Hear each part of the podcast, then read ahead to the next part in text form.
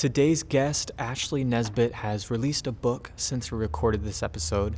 It's called Living After Loss Pushing Forward When a Loved One Dies by Suicide. We do touch on some of that topic in this episode, so there is a trigger warning for those that are especially sensitive to that kind of dark subject matter. But she does go more in detail about that part of her life in the book and how it led to her discovering her faith. So you can go ahead and find the link in the show notes down below to purchase your own copy. She's a mental health advocate. She's had so many different hats from real estate to event management. And now we talk about all of the mindset shifts as she starts going down a more creative path in the film industry. Without further ado, this is Ashley Lorraine Nesbitt. What was a random thought you had in the morning yesterday? Oh, wow. Yesterday. Mm-hmm. I, I, don't even know what random thoughts I had today. Oh. Uh, what was yesterday? Thursday. What did I do with my life? It's unfortunate because we just had brunch where we talked about it. And I was like, oh, Wait, I need to... what I thought about yesterday? Like in the morning, yeah. Oh my goodness! You were like, you I don't even remember what I told you yesterday. Dang, because we were like, no, that oh. was two days ago. Oh, was it two days ago? Oh, Wednesday. Okay, Wednesday morning. What were you? I feel like we need to start this over. so I know you've talked about how growing up you moved around a lot. Mm-hmm. Kind of talk a little bit about that and and why why did you move around so much? Yeah, so I uh, I grew up with my mom, single parent home. Uh, my my dad was in my life. It's not like he wasn't. I visited him during the summertime and holidays, but um, they got a divorce when I was probably only one or two. So I grew up with my mom, and um, we lived in six states, multiple cities and towns in those states. Uh, just kind of just because. I mean, no true reason. Uh, we would get sick of one place and decide to just pack up and move, just pick a place on the map and go. Uh, kind of some modern day gypsies, I guess, to an extent. Uh-huh. Um, but on a deeper level, and I, I don't know if you want to go that deep yet, but um, my mom struggled with a lot of things in her life. Um, and there were oftentimes we found ourselves in situations that were toxic, um, that we shouldn't be in. Uh, she dated a lot of abusive men, and mm. so sometimes when we would pack up and move, it would be to get away from them. Um, other times, you know, it was just like she was on this constant pursuit of something, and she had no idea what that was that she was pursuing. But you know, we we would pack up and go try to find it, mm-hmm. and so that um, it stemmed from a lot of that. Did it feel sometimes like you didn't really have any roots anywhere? Yeah, but um, and and this is something that I mentioned to you the other day. Um, because that's all I ever knew. Mm-hmm. I, I I didn't know anything different, you know, and so that was just kind of my life. It was it was exciting to pack up and go somewhere else. It was exciting to be in a new environment and meet new people. Um, uh, yeah, of course there is a huge chunk of that and that I, I don't necessarily have one location that I claim as home. Mm-hmm. You know, most of my family on my mother's side live in Idaho and then my dad's in Oklahoma and so, you know, I'll go visit them, but I don't Texas is my home. You know, I've I've mm-hmm. been here the longest I've ever been anywhere. And because I grew up moving so much now in my adult life, I, I realize I need that stability in my life. And so that is why I've stayed planted here for so long. Uh, for a lot of people, the idea of packing up their entire life and going somewhere new is intimidating, you know, and, and when they find themselves in that situation in life, whether it be because of a job job change or something going on, um, they might be fearful. It might take a while for them to adjust to a new place. For me, it's taken everything in me to stay planted mm-hmm. here for so long because it's it's easy for me to just want to pack up and leave and be somewhere else two days from now. You know, I, I could do that right now. Interesting. Um, but I know, I know the value in staying planted somewhere for a while. And, and, and I love Texas. I, I love all the people that I've been um, able to meet here, the relationships I've been able to establish and strengthen just because now I have been here since gosh, 2007, not in this one city, but you know, I've, I've been in Texas since 2007. And so I have met some incredible people and and it's it's forced me to work through a lot of my challenges that have come up here because again uh, I think moving growing up that was like a defense mechanism for my mom and I if things got difficult mm. we would just pack up and leave and you know not not saying you shouldn't do that in an abusive situation obviously um, do whatever it takes to get out but but in other things I mean there were times when I would just get sick of the school that I was at. And so it would be like a fun adventure for my mom and I mm. to just pack up and go somewhere else. So I find myself now in life, you know, if I'm sick of my environment or or something like I, I find ways to push through it and and mm. grow with that experience instead of just escape it.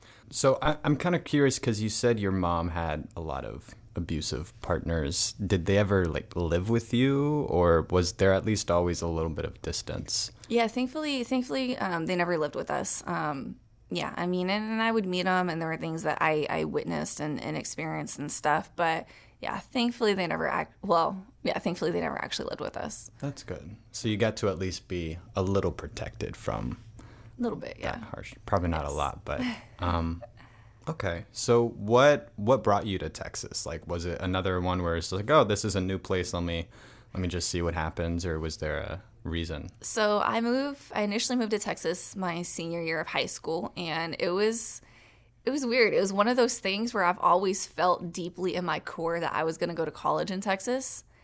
I had never even been to Texas, never visited, never lived. I had I had family here, and that's who we initially moved in with. I have an, an aunt and uncle in Abilene, and so yeah, my my senior year of high school, we packed up and came here so that we I could be here long enough to be able to get in-state tuition. That's awesome. And that did you? at ha- the time was a spur of the moment thing.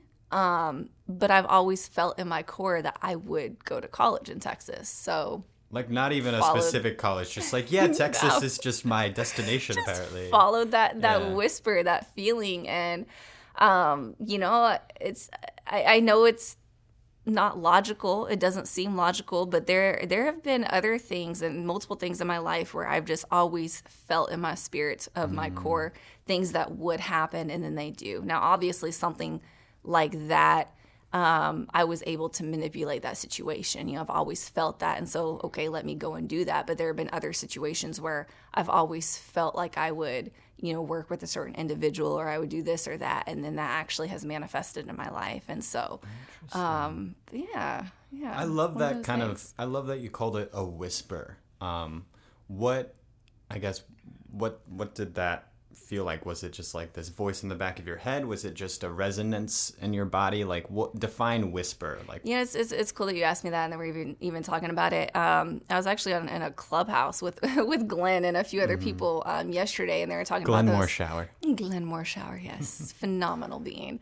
Um, and they were actually even talking about the, those whispers, and, and people define it in different ways. I mean, whether it be your gut, your your you know your intuition, um, hearing from God based on you know whatever your belief may be, um, and well, trying to think of how Glenn defined it because you know he's amazing at defining everything. Oh yeah. he defines those whispers as let me not butcher this. Um, divine divine information before we've had the chance to ruin it by our chronic opinionitis hmm, Interesting. I love that. I think that. that's exactly what he said. And so basically like these these promptings, you know, they, they come from somewhere. They come from something. You know, it's it's not just us, it's not just our logic because a lot of times it's it's it doesn't make sense logically. And you know, whenever we get this strong feeling, this strong impulse about something and then we follow it. And those times that we we get that prompting or that feeling and we don't follow it, what do we say? You know, I, I knew it. Yeah. Oh, I, I knew I, I wasn't knew supposed to do that. down. Or deep down somewhere, you know, I, I knew I was supposed to do this or that and mm-hmm. and everything. And so yeah, I, I follow those a lot in life with a lot of things. I mean, from yeah, how I ended up in the current apartment I'm living in to like, you know, different people that I've decided to go and talk to, to jobs that I've gotten. And so I go with the flow a lot in life and I follow those those promptings a lot in life. And the more you follow that, the more that actually happens that those come up. So I love that. And it's it's almost I guess, you know, everyone does have their own perspective on it, but it's almost like just always staying true to yourself because I feel like a lot of times, at least for me, whispers come from this deep place of authenticity where sometimes we're not always comfortable accepting maybe a part of ourselves or like you said we don't actually know what it is but i think deep down we would know what it, was if we really kind of dug and i think it's really cool that you've always just been so dedicated to exploring whatever that authentic part of you is because it's easy to be like like you said oh this is illogical it doesn't make sense and cast it off as nothing. And I think it's really cool that you've been able to continually follow that. I appreciate that. Of course. So I know you talked about going to college in, in Texas. What did you go to college for? a million things. You know, I was initially psychology, like so many, so many kids out of high school. Um, they go into college, they don't know what they want to do, so they choose a psychology major. Um, so I was the first in my family to graduate. Um, I have a couple, you know, extended wise cousins that have, but outside of that, it's me, myself, and I. And that was something that I, I really just went because that was pushed by my mom and dad. Um, I wasn't passionate about any one thing, so I chose a psychology major. I ended up changing my major five times in college. Um, two years in, I went to my advisor and I was like, "Look, this is getting silly. Uh, my goal is to graduate within four years. Just put me with whatever major will still help me graduate on time based on the classes I've chosen. And so, ironically, I ended up being a communications major, which is crazy to me looking back because when I was in high school, I couldn't even stand up in front of the class and speak to people. Going back even, even further back in my life, as a kid, I actually had a speech impediment and I couldn't say anything with an R in it uh, mostly ORs. Um, I, I couldn't say. So, I mean, I was in speech like, speech class for a while, and that actually messed me up for a while mentally. I, I was very self conscious about it as, as a kid to the, the extent that I would, in my brain, like anytime I was talking to somebody, I would monitor my every sentence I was about to say and try to cut out as many R words as I could so I wouldn't be saying them. It, crazy. I got obsessed with it. I know.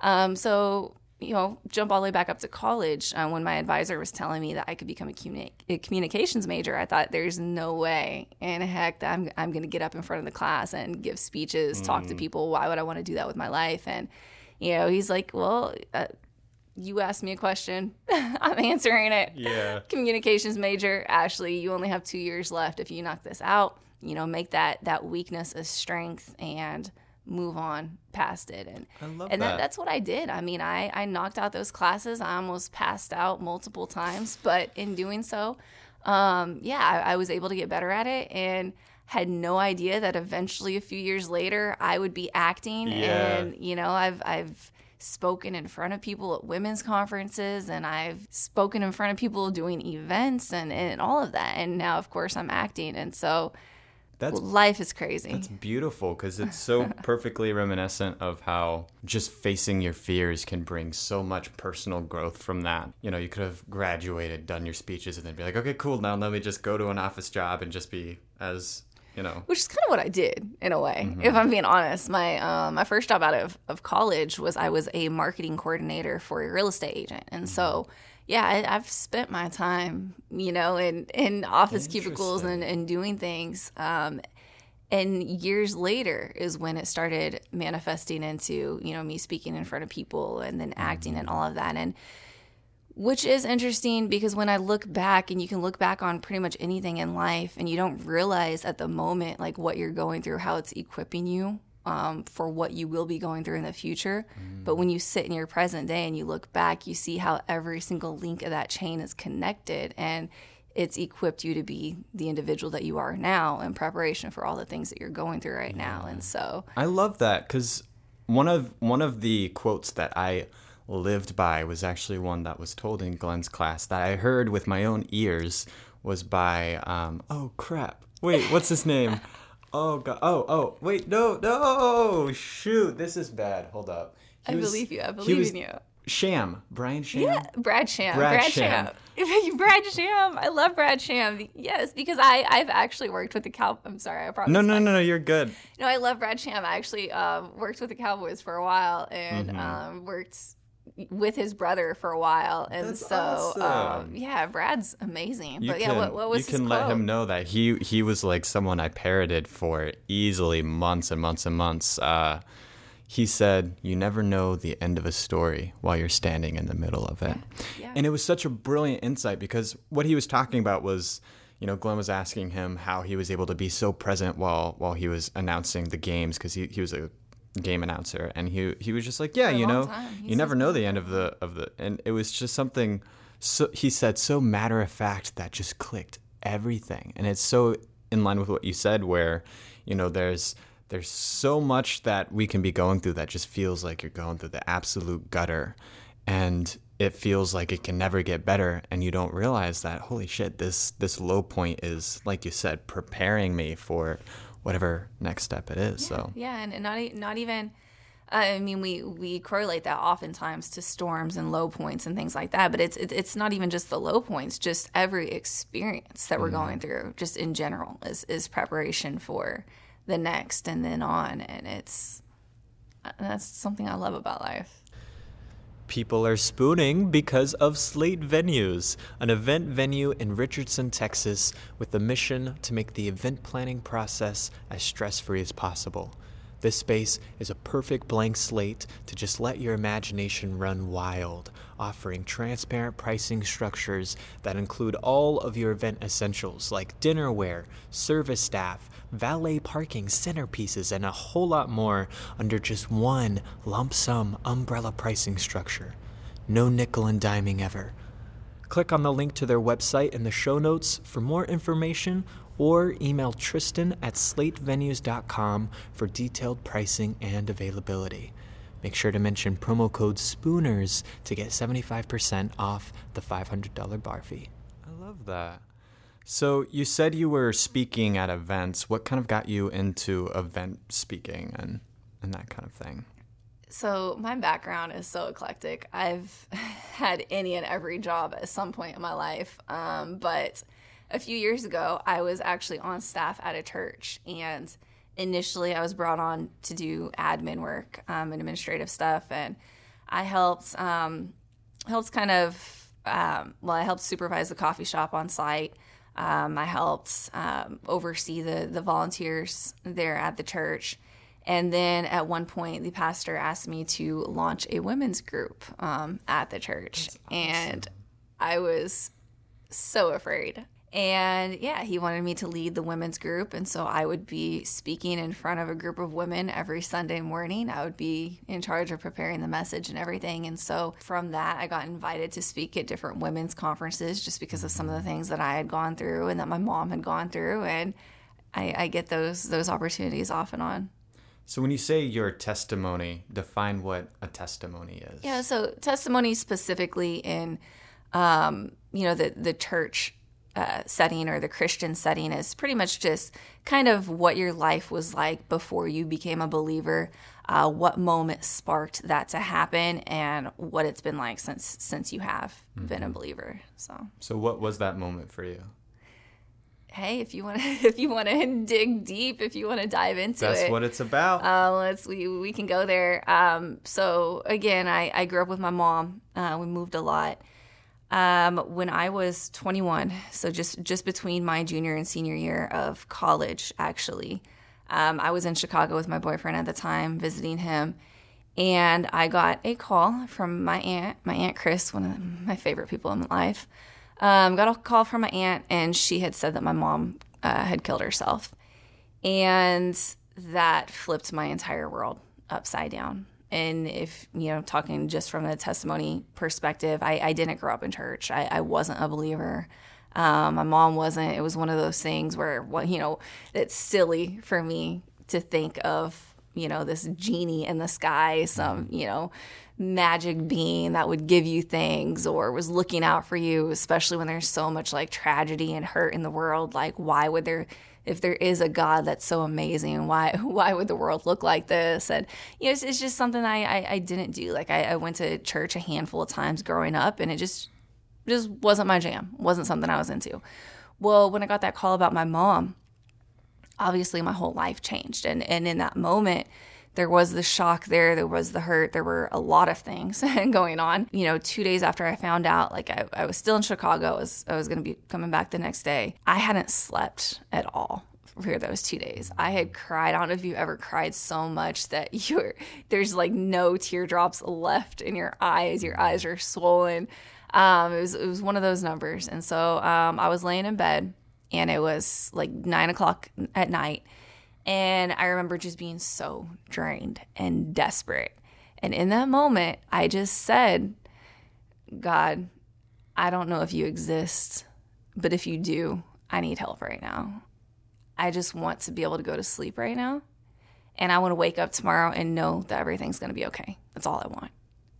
I kid you not, not even five minutes later, I was asleep. And when I woke up the next day, you know, the sun was coming up. It, it's it's a, an experience. I know this sounds so cheesy to be listening to or explaining, but when I woke up, it was like perfect timing of just, you know, the sun was coming up and how it was coming through the window. It was just the, it was like the whole bedroom was glowing. Mm. And I felt such this peace in that moment to, to my core. It was just a, such a comforting that I had never felt before. And I just knew everything was going to be okay. And so um, from that moment, I was like, all right, you know, let me let me see what this is about. That is the only reason why I got through those, especially those next couple years of my life, and especially with, um, you know, going back to college, finishing my senior year, while also dealing with, you know, burying my mom. And I'm her only child. I have a sister with my dad and my stepmom, but I'm my mom's only child, and so I was responsible for, you know, obviously everything involved um, when when a parent passes and all the legal stuff and because it was suicide i even talked to you know the police on site the investigators the coroners like i wanted to know it was what it was because she had mm. just moved in with her boyfriend i know the type of men she's dated in the yeah. past and so i needed the peace and comfort at my heart that it happened how it did and and all those things and so i dealt with all of that while finishing my senior year of college and and the questions from family members because they needed their own peace of mind as well. And where were they getting that from? You know they wanted to talk to me. They had questions for me. And so I was juggling all those things. And at the end of the day I'm only human. I can only handle so much. And so I found myself in those desperate moments needing someone or something to lean on. Started praying crying out to God needing that support. And I and I and I got it it was yeah. an anchor for you when everything else was oh, chaotic. Absolutely. Because what I would say too is that you grew up with your mom moving all over the place. So it was almost like home was where she was. Oh, my mom was my everything. Exactly. I mean, she was my best friend. So. I mean, she yeah, she was my mom, but she she was practically like having a sister. You know, yeah. we I told her everything. She she knew the name of every guy I'd ever kissed or slept with or you know, she she was mm-hmm. my everything and I, I talked to her a lot. And so yeah, because um, yeah, she was all I ever knew. It was like half of me was gone, you know, when when she left, and so I had to really find my whole identity of who I was as a person without my mom, and that that took some time. How long of a process was it? I, honestly, I, I don't know that I could put a date on it, and and that's anything with the grief process. When you lose someone, you know, you you're never truly over it. Like that sadness is always going to be there. Obviously, you you learn to function in your new sense of reality without them, but you always hurt in it to an extent. Things get easier, but there are always moments or things that can trigger you to kind of go mm-hmm. into that sadness. So I don't know that I could put a date on it. So talking a little bit about kind of your faith, I know that you've gone on a couple mission trips. Yes. Specifically, I want to hear a little bit about this thing called Balut. Is it called? Um, first yes. off, I guess what what drove you to to want to start, uh, or I guess just talk about kind of the process of of yeah, that because yeah. I've always been I've always heard about that, but I've never known like how that how comes to play. Yeah, you know, I've I've always had a heart for philanthropy. You know, I've always mm-hmm. Loved to do things to to help other people and and stuff. And so, you know, the mission side of things obviously you know, there is it's faith driven, so there's that side of it. And so once I got on staff at the church, I um, started going on some. My first one was to Mexico, um, but the one specifically that you're talking about was was for the Philippines, mm-hmm. and that was for I don't. I, well, I guess I could say the organization on here. That was actually through Wipe Every Tear.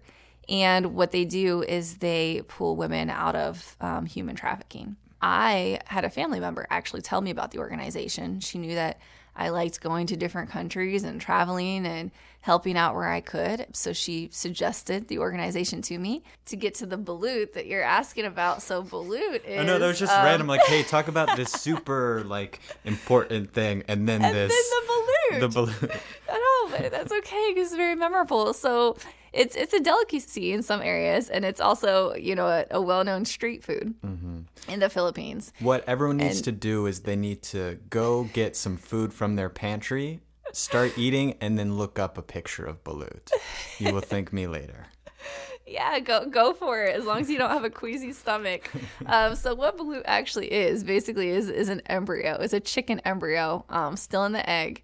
And so when you peel the shell off, you see the little you see the little baby bird. Um, and it did feel like I was on an episode of Fear Factor. Uh, but yeah, I, I, mean, honestly, the taste wasn't bad. It just tasted like a hard boiled egg. Mm-hmm. But you see what you're eating. Uh, there's a little bit of texture there um, that's that's different. So it's one of those things where you do your best to just you know chomp down twice and swallow and be mm-hmm. done. Uh, but it was it was a fun experience. I got it on video, and of course, mm-hmm. you know there are people uh, kind of gathering around a bunch of the locals. It's it's this fun thing for mm-hmm. them to mm-hmm. stand there and watch this American, you know, eat balut and see yeah. if I could could down it, and I did, and it it was fun. But since then, I have not been able to eat eggs. I used to eat scrambled eggs really? prior to, but since then, and that was gosh, probably three or four years ago now. So when you were in the Philippines, what were kind of some of the ways that you were able to kind of help bring people out of those situations and there's this street out there where um, there are a lot of bars on the street uh, quote unquote bars. To the general public or to a lot of people just touring and aren't fully aware of the behind the scenes stuff of what goes on out there they seem like they're just bars or they're just strip clubs basically and so um, they get a lot of people that come there and travel from different countries and they go to these strip clubs to have a good time, to see the women. Um, and that may be the full extent to why a lot of people go there. The uglier side of that is the reality of what those places actually are. So when you go there and you go in, all of these these strippers actually have numbers on their their thongs, their bikinis, whatever they're wearing. They have a number on them. So men who are interested in finding their specific woman for the night. Um, they go there, they choose their number, they pay a certain amount. It's kind of, it's basically a prostitution ring that a lot of these women are forced into. Um, and they have there in each each strip club, each bar is you know what what we may call a pimp they call them their mamacitas oh. you know it's someone mm-hmm. overseeing those certain women and um, you know a lot of them i mean they they they are forced to be there outside of their will and that's where a lot of the confusion comes in because we like to compare those situations to how we would see things being in America. And so a lot of Americans actually go over there and they see those women as, oh, well, it's their choice to be here stripping, it's their choice to be here prostituting themselves uh, when in reality it's it's it's not their choice. In America there's like this certain perception of of how how things work and it's always interesting and eye opening to go to a different place where it works completely differently. And it, and it does, but I do I guess I do for a second want to pull it back to America because even in America, you know, a lot of people have this mentality that even you know prostitutes on the streets their choice to be there and this and that and for some of them yes yes it is but there are a lot of women in the States that get pulled into that industry mm. as teenagers and they um, are put in a position where I mean their life is, is put on the line basically like they have someone else forcing them to be out there. You know, they're they're they're drugging them up all the time. And um, it isn't one hundred percent their choice to be living that life and doing those things. And uh, yeah, it's that that happens a lot in the U.S.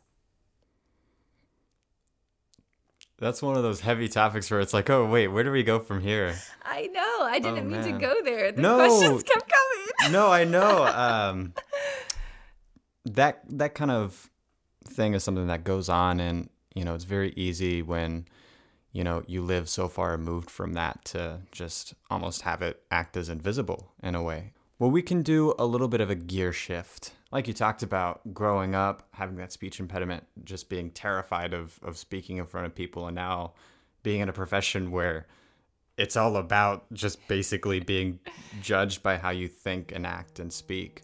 So, I was actually working a desk job at a mortgage company. I was the assistant manager, and uh, it was a three part company mortgage side, home builder side, um, real estate side. And one of my coworkers, actually, he's he's in the extra mile class. Um, Charles Berry. Oh, I Um, love that man. He's he's such a joy. He's he's fun.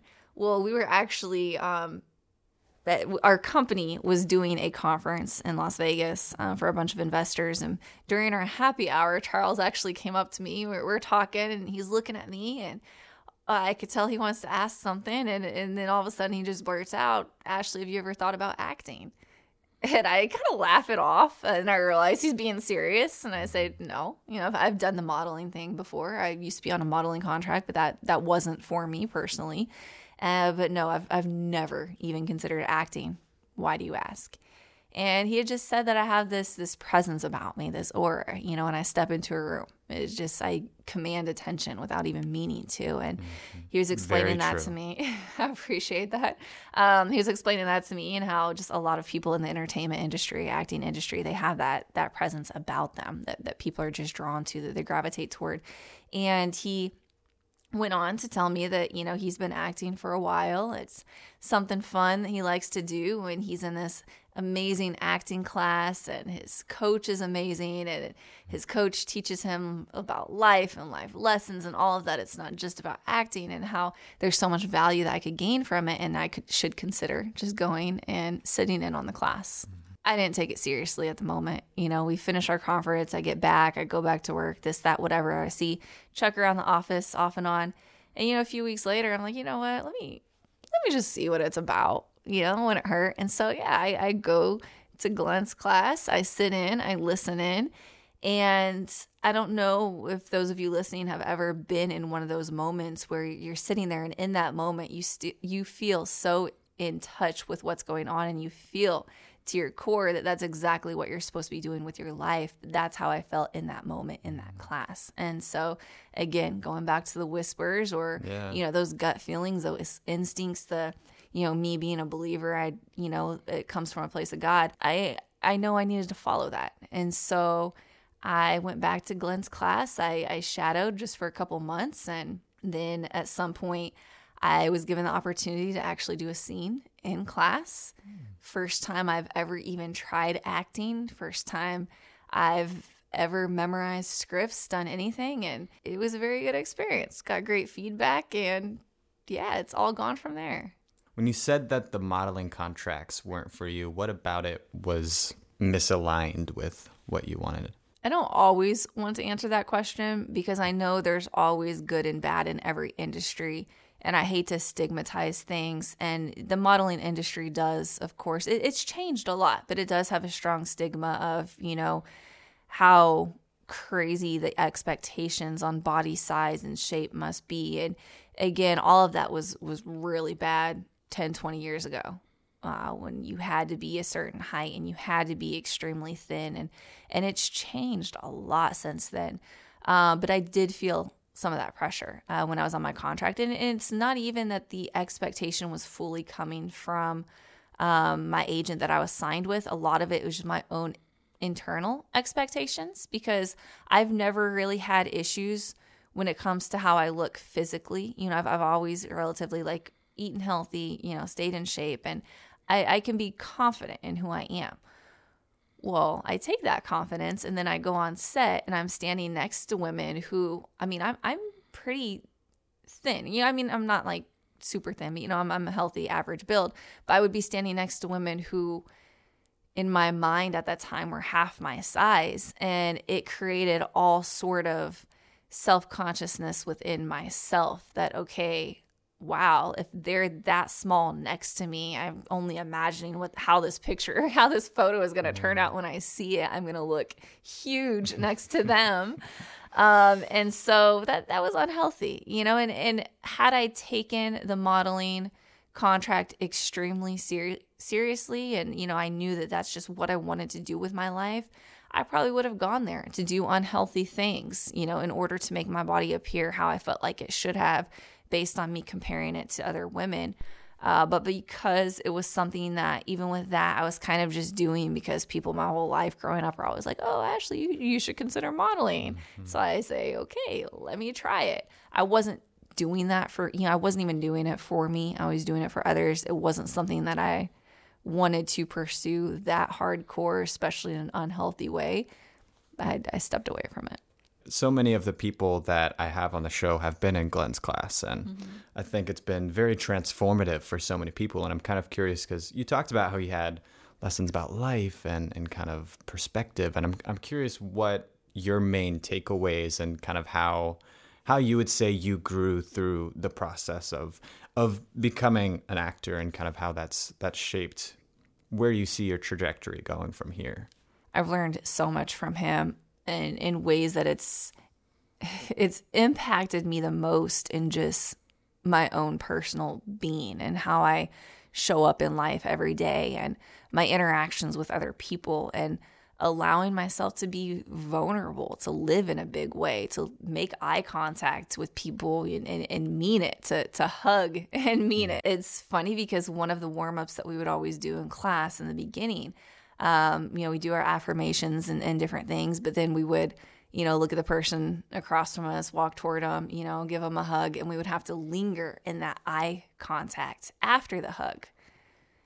I cannot explain to you how difficult that was for yeah. me the first few months I was in his class. And it seems like the silliest thing, the most basic thing. But those of you listening to this, if you've never just like hugged someone and then made deep eye contact with them, just looking into the depths after, of their soul, and you just bask in that, initially bask in that awkwardness but that in itself is the problem. Like it, it shouldn't be awkward to be able to do that. You know, we, we should be able to truly allow ourselves to connect with somebody.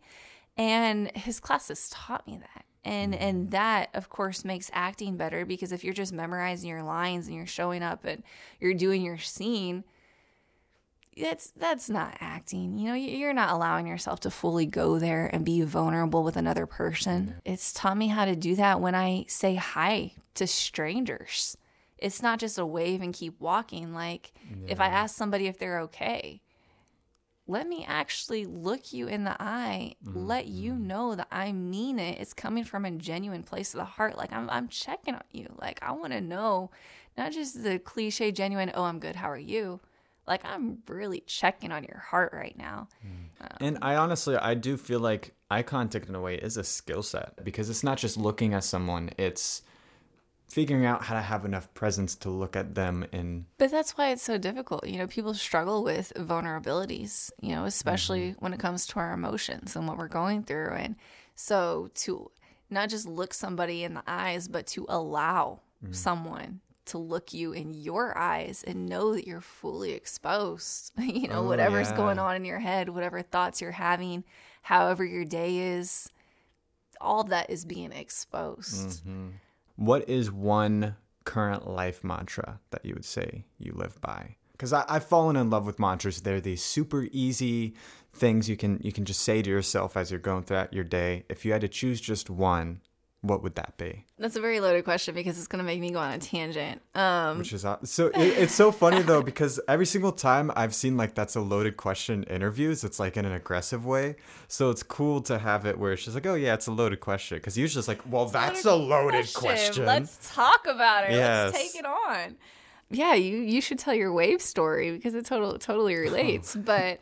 I don't know that I could break it down to a specific quick mantra, but mm-hmm. mindset I've been thinking a lot about is just this idea that Ashley, it's not your fault if you grew up that way, but it is your fault if you stay that way.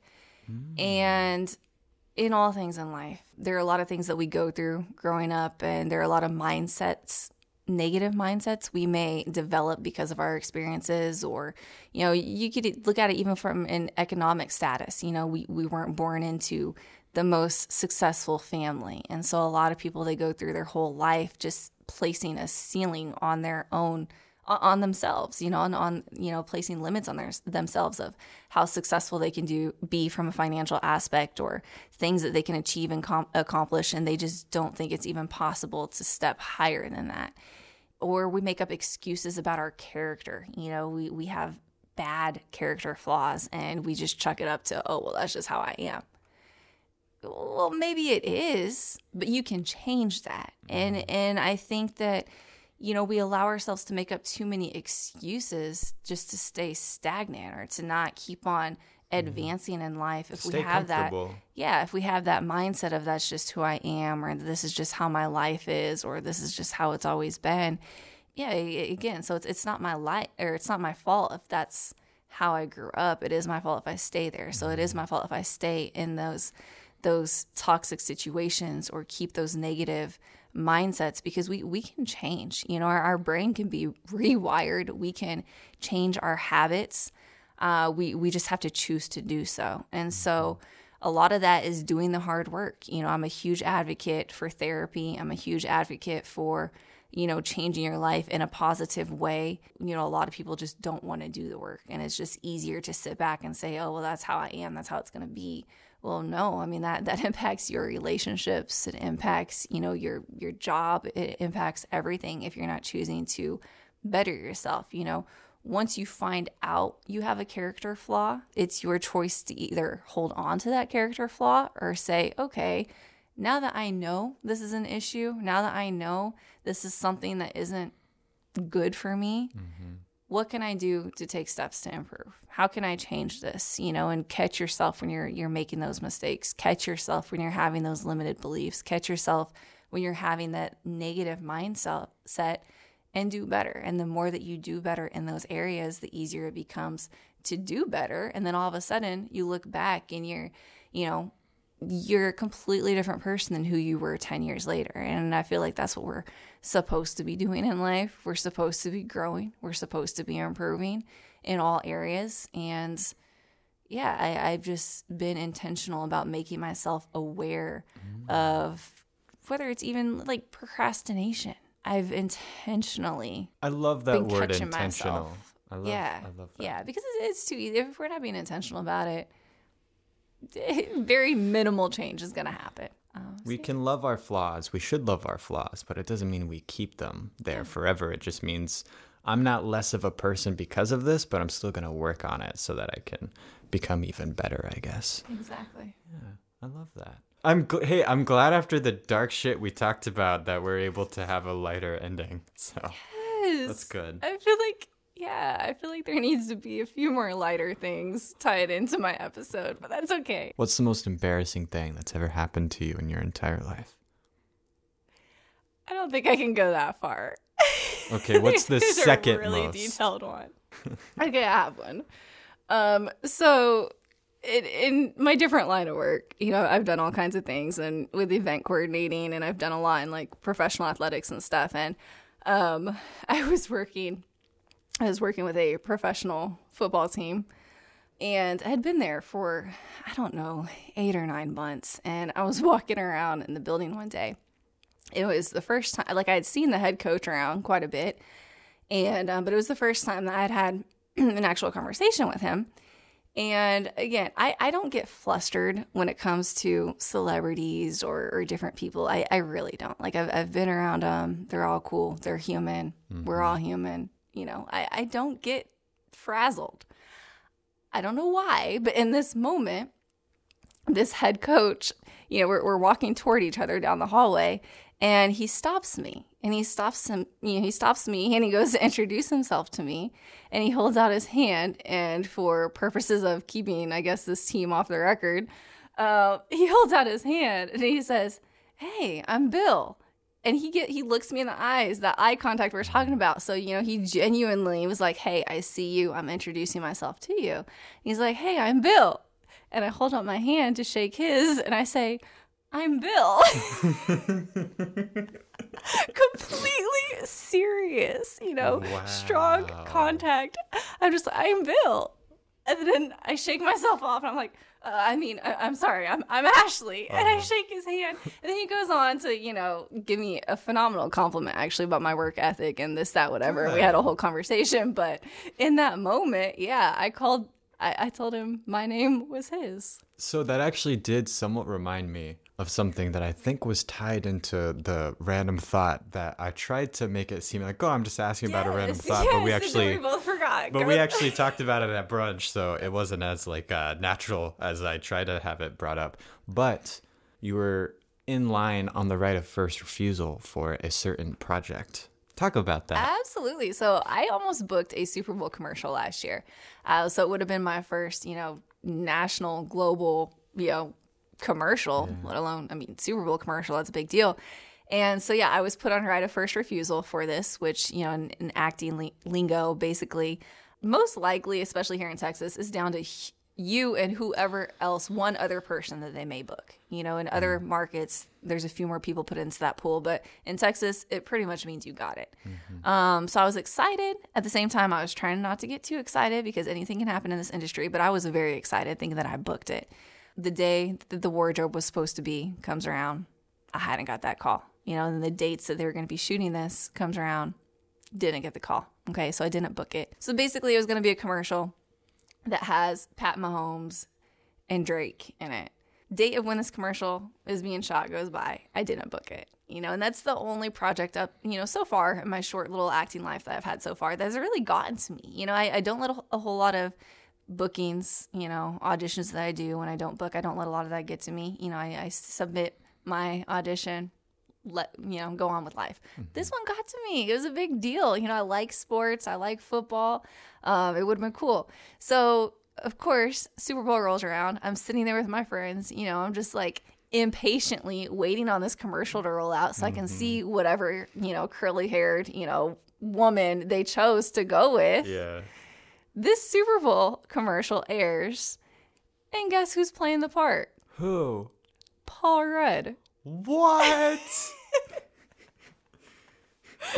That was very believable, Tristan. know. he already knows this story, That's so why- he knows what I was gonna say. I thought I'm he was act- gonna guess for me.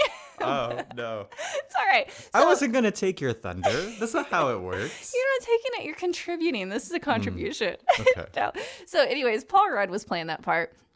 And I learned a lot in that moment in many different ways. We in the acting industry, you never know what's going on behind the scenes. You never know why they're they're making the decisions that they are. You know, a lot of mm-hmm. times in this industry, rejection isn't personal. You know, there are reasons that we don't we don't book a we may not book a gig because we look like the director's ex-wife. And so he, he doesn't want to be reminded of that when he's working with us. You know, you don't know. It may have nothing to do with with how you're you never know what's going on. And so it was a learning experience. It was really fun.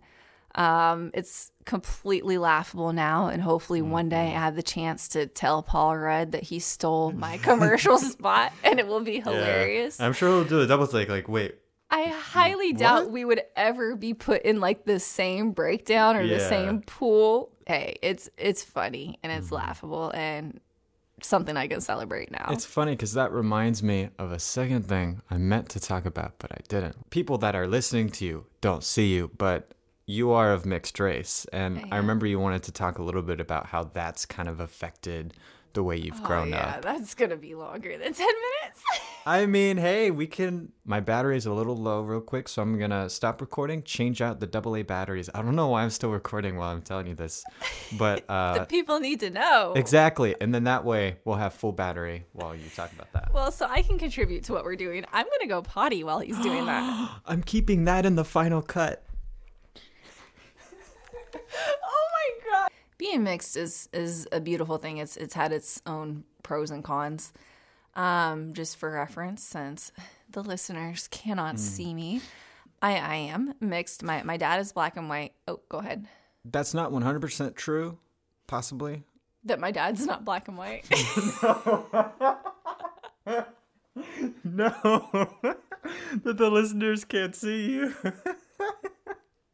Who would I be to But tell it you? might not. It might not. It might not be hundred percent true. Well, because I meant what one thing I wanted to do, like in in spirit, like when I was doing like the production, I wanted to have a day where I did like a professional photo shoot so that people can see the visual representation of who they're listening to. I love it. Um, So as I was saying, I believe. I can't believe you thought I said that your father's race was not true. I've never even met him. Are we gonna be able to reel this back, Tristan, or should we just be done? Um, I don't know. I- Do you have any any last kind of words of insight, comments, questions, concerns? Yeah, I Is mean- there anything in your background, for example, that you you really want to kind of share with with the world that you think has wildly affected kind of your general perspective and outlook on life that we haven't yet discussed? Um, biggest thing for me and something I'm always so passionate about and cliche as it is, is just I I always push the idea that everybody does have a purpose, mm-hmm. you know, and um before you were even bought, brought into this world, you know, you are God's masterpiece. You know, you're created um, on purpose for a purpose. Even if you were an accident, you know, quote unquote accident, if your parents didn't know, if you were surprised. Yes, I'm um, a teen mom boy. exactly. That's a weird. And, uh, well, and I, I always tell everybody that I was actually at my mom and dad's wedding because my mom was five months pregnant with me uh um, at their wedding. So I say I was there. Uh-huh. But anyway, so so much of us were um, surprises, uh, but we weren't a surprise to God. And and with that being said there's so much purpose and power in every single one of us and it has been since the the moment we were created. And what happens is we were created with all that purpose and power and potential and then we come into this this life into this world and we get off track. You know we let the opinions of others mess us up. We let expectations of us mess us up. You know, we let what society says is success or, you know, how we should live our lives throw us off course. And we allow our brains to get, you know, our brains, our, our, our life trajectory, our opinions about ourselves, our esteem to get so off course of who we were created to be that, you know, this whole, this whole path in life I, I know everybody's seen like you know those little graphs of what success looks like mm. or you know what other people think it's like and it's like this line and you know then the other one is what, what it's really like is that zigzag well i always say that when it comes to life and our purpose and what we're doing it's actually not even like this this linear pattern it's a circle where we started out with so mm. much power purpose and potential and then we're brought into this world and it messes us up that then it's like the rest of our life is really just going back to the core of who we were created to be and mm-hmm. figuring that out.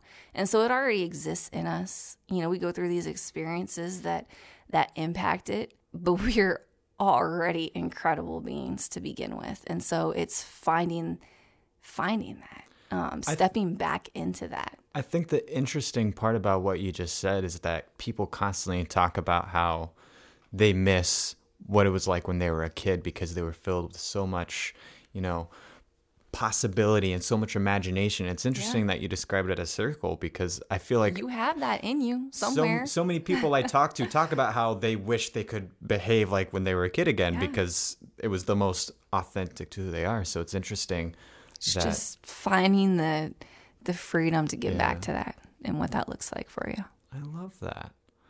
Well, awesome. I think that's a perfect way to to lead out on. I thank you so much for being my wonderful guest.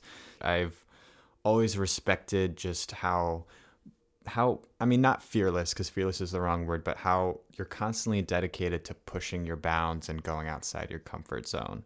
You never stay still. You're always you're always moving and grooving, and um, you always make sure to have a very pure heart in the process. I appreciate that. You genuinely look out for for everyone that you um, that you care about, and I think that that's a beautiful, beautiful thing. And I just I say that, that so you know that it is translated. So well, thank you so much, and course. thank you for this opportunity. I loved being here. Yes, well, catch catch me next week with my next guest. I swear, I have no idea how to end these. Every single time I try to, I am just like, uh, words. Um, I'll be here. So, thank you so much. You're so welcome. Cut.